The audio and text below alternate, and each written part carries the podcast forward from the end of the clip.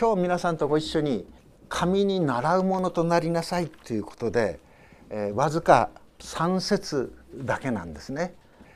エペソビトへの手紙の4章の32節から5章の2節までわずか3節をこれから学ぶわけなんですけども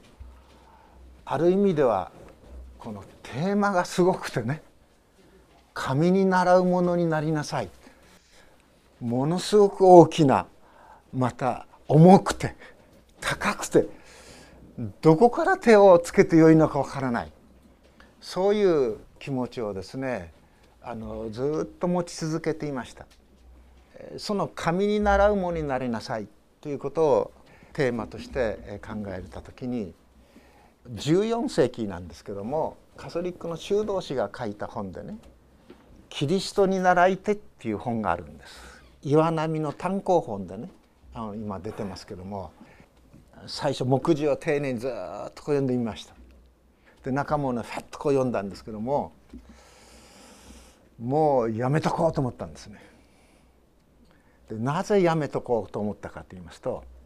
その「キリストに習いて」という本は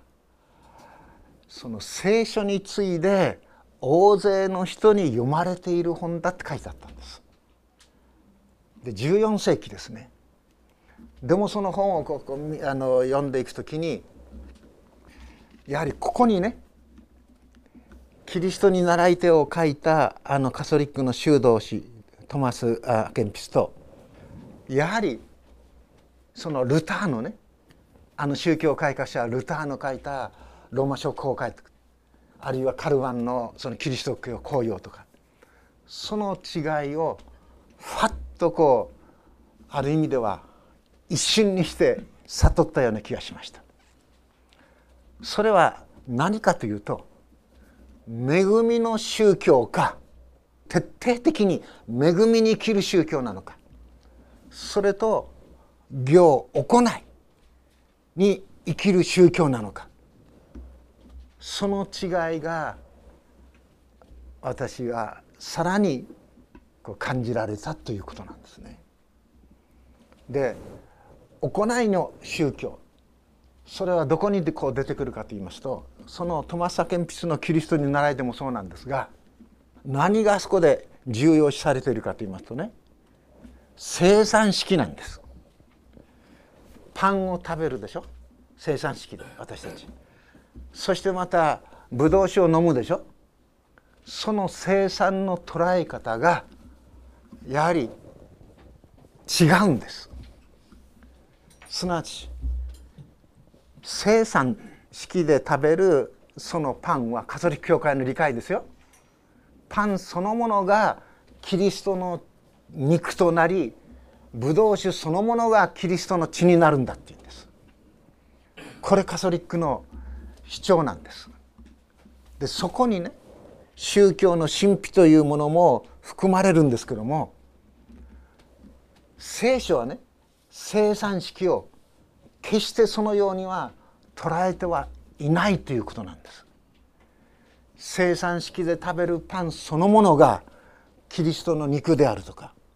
生産式で飲むブドウ酒そのものがキリストの血であるいわゆる硬い説と言いますけどもというものではないんですね。ですから今もそうですけどもカソリックの教会に行きますと生産式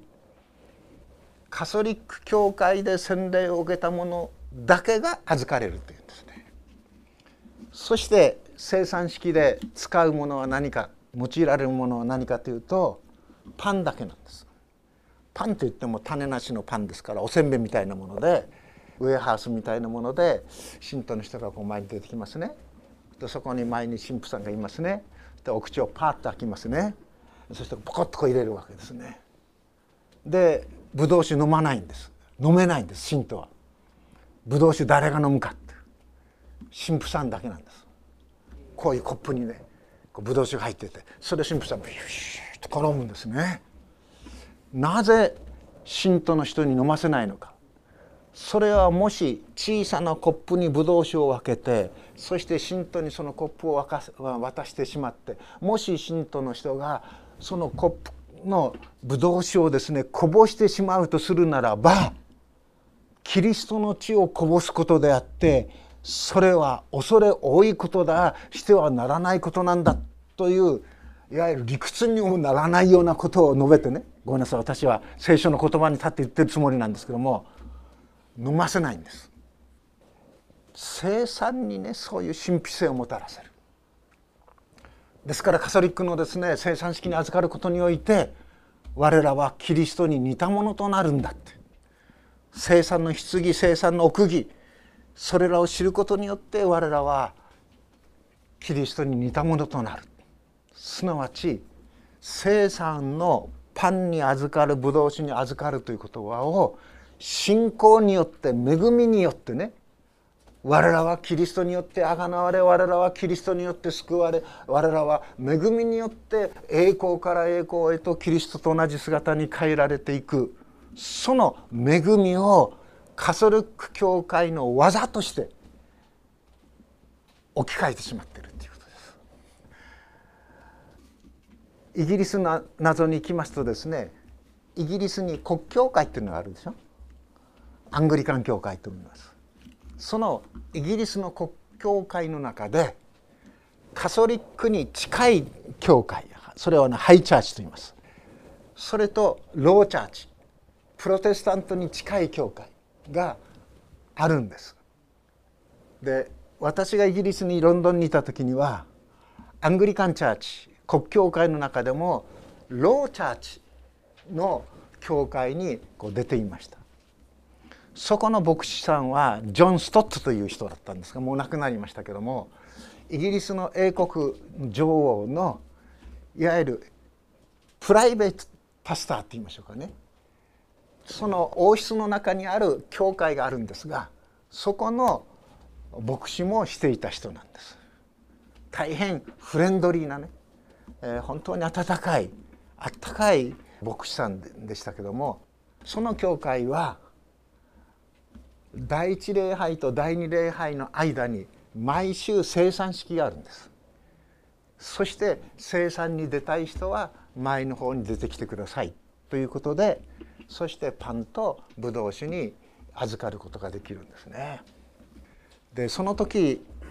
本当に恵みを感じたのは賛美歌歌うでしょ礼拝の中で。喉乾くんですよね。その時にこうコップにですね大きいコップですよあの銀貨なんかのねコップにですねぶどう酒がいっぱい入ってるんですけどもそれをぐーっと飲むんですね。そうするとね喉の渇きが癒されるだまあ、こう言うとですね不謹慎だって言われるかもしれないですけども本当にキリストの地我らを罪からあがないたもうということを実感できるんです。生産式で大切なのは聖書読んでいきますとね。パンを裂くことでしょ。裂くということ。すなわちキリストの体が十字架の上で槍でねそして釘で裂かれたということ。それを食するということ。ああキリストの十字架の死は我がためだったということを裂くという一つの行為に預かりながらでもそれが信仰に昇華されるんです。それはね。そしてまたブドウ酒もね本当にですね食事の交わりを十分に持ってそしてその後喉を潤すわけですけどもああキリストの流された血潮によって我らの罪許されたんだというそういう五感ある意味ではね五感を通して福音の祝福に預かれるんだなというようなことを覚えるんです。私はなぜこういうようなことをここで話しているかというと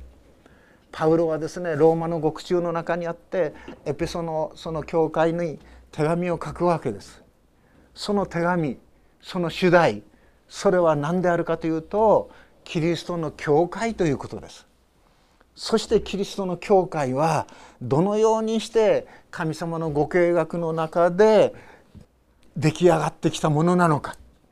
そこにまでパウロはですね触れるんですね。そしてそのキリストのその教会を立て上げるという計画がどういうプロセスを通して今この地上であのイエス・キリストによって私はこの岩の上に私の教会を建てます。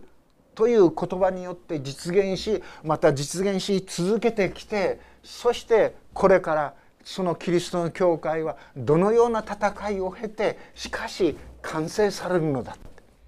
キリストの教会がこの地上に築き上げられていく中でサタンもまた激しくその教会に襲いかかりその教会を亡き者にする。でも神の守りというものはその教会を守る神の守りというものは決して怠ることなくサタンの攻撃が強ければ強いほど神はですねキリストの教会を両手に抱えてそして守られるんだってそれが黙示録にもうさまざまな表現を通して書き表されてきているということだと思うんですね。でなぜ神はそこまでしてね教会をこの地上に立て上げようとしているのか。それをこう考えていく考えていった時にはっとこう気がつきました。不謹慎な言い方かもしれない。しかしもし私が神であるとするならば私はどのようにこの地の人々にあらゆる民族あらゆる国のですね人々にですねご自分を表すであろうか。それを考えたんです。なぜかならば聖書を通して私たちが知らされる神は目に見えないお方なんでしょう。私たちのこの肉の目でもし神を見るならば私たちは立ちどころに滅ぼされてしまう。そういう存在ですよ。聖なる神の存在です。太陽をですねの光をじーっと見つめることができない以上に神をですね面と向かって見つめていくことはできないんです。聖なるっていうのはそういうことですよね。神をしっかりと見つめることができない顔とするならばどのように神の栄光神に私たちが似たものとなることができるでしょうか。あの似顔絵ってのあるでしょ？似顔絵を描く人ローマに行った時にですねやはりそういうこう似顔絵を描く人たちがこういるんですねあのスペイン広場かなんかの近くだったと思うんですけどもで私の方を見てですね「えー、似顔絵描きますけどもどうですか?」っていうようなこと言ってくるわけです。で似顔絵を描く時はね顔をしっかりとこう見る見つめるでしょ？こう見つめてそして輪郭をずっと取ってですね目がどこら辺なのか真ん中より上なのか下なのかあるいはですね細いのか目がですね丸々なのかあるいは鼻はですねちょっとですね出ているのか出ていないのか口はですねどんな口なのか